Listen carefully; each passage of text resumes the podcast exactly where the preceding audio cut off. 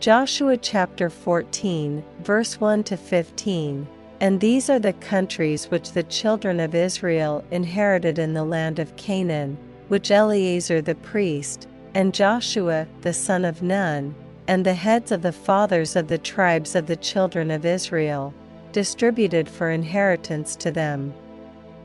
By lot was their inheritance, as the Lord commanded by the hand of Moses, for the nine tribes, and for the half tribe. For Moses had given the inheritance of two tribes and an half tribe on the other side Jordan, but unto the Levites he gave none inheritance among them.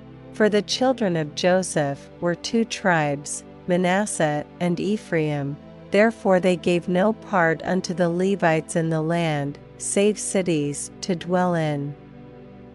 With their suburbs for their cattle and for their substance, as the Lord commanded Moses, so the children of Israel did, and they divided the land. Then the children of Judah came unto Joshua in Gilgal, and Caleb the son of Jephunneh the Kenizzite said unto him, Thou knowest the thing that the Lord said unto Moses the man of God concerning me and thee in Kadesh Barnea.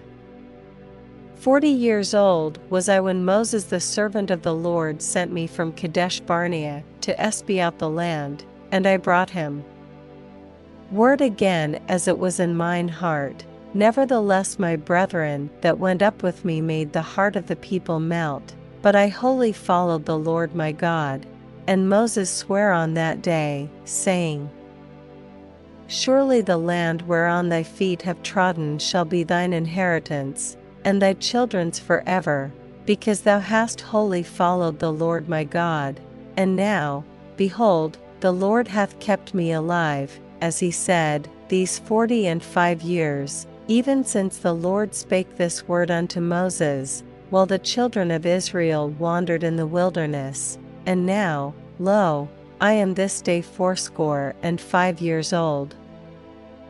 As yet I am as strong this day as I was in the day that Moses sent me, as my strength was then, even so is my strength now, for war, both to go out, and to come in. Now therefore give me this mountain, whereof the Lord spake in that day. For thou heardest in that day how the Anakims were there, and that the cities were great and fenced. If so be the Lord will be with me, then I shall be able to drive them out, as the Lord said. And Joshua blessed him, and gave unto Caleb the son of Jephunneh Hebron for an inheritance. Hebron therefore became the inheritance of Caleb the son of Jephunneh the Kenizzite unto this day, because that he wholly followed the Lord God of Israel.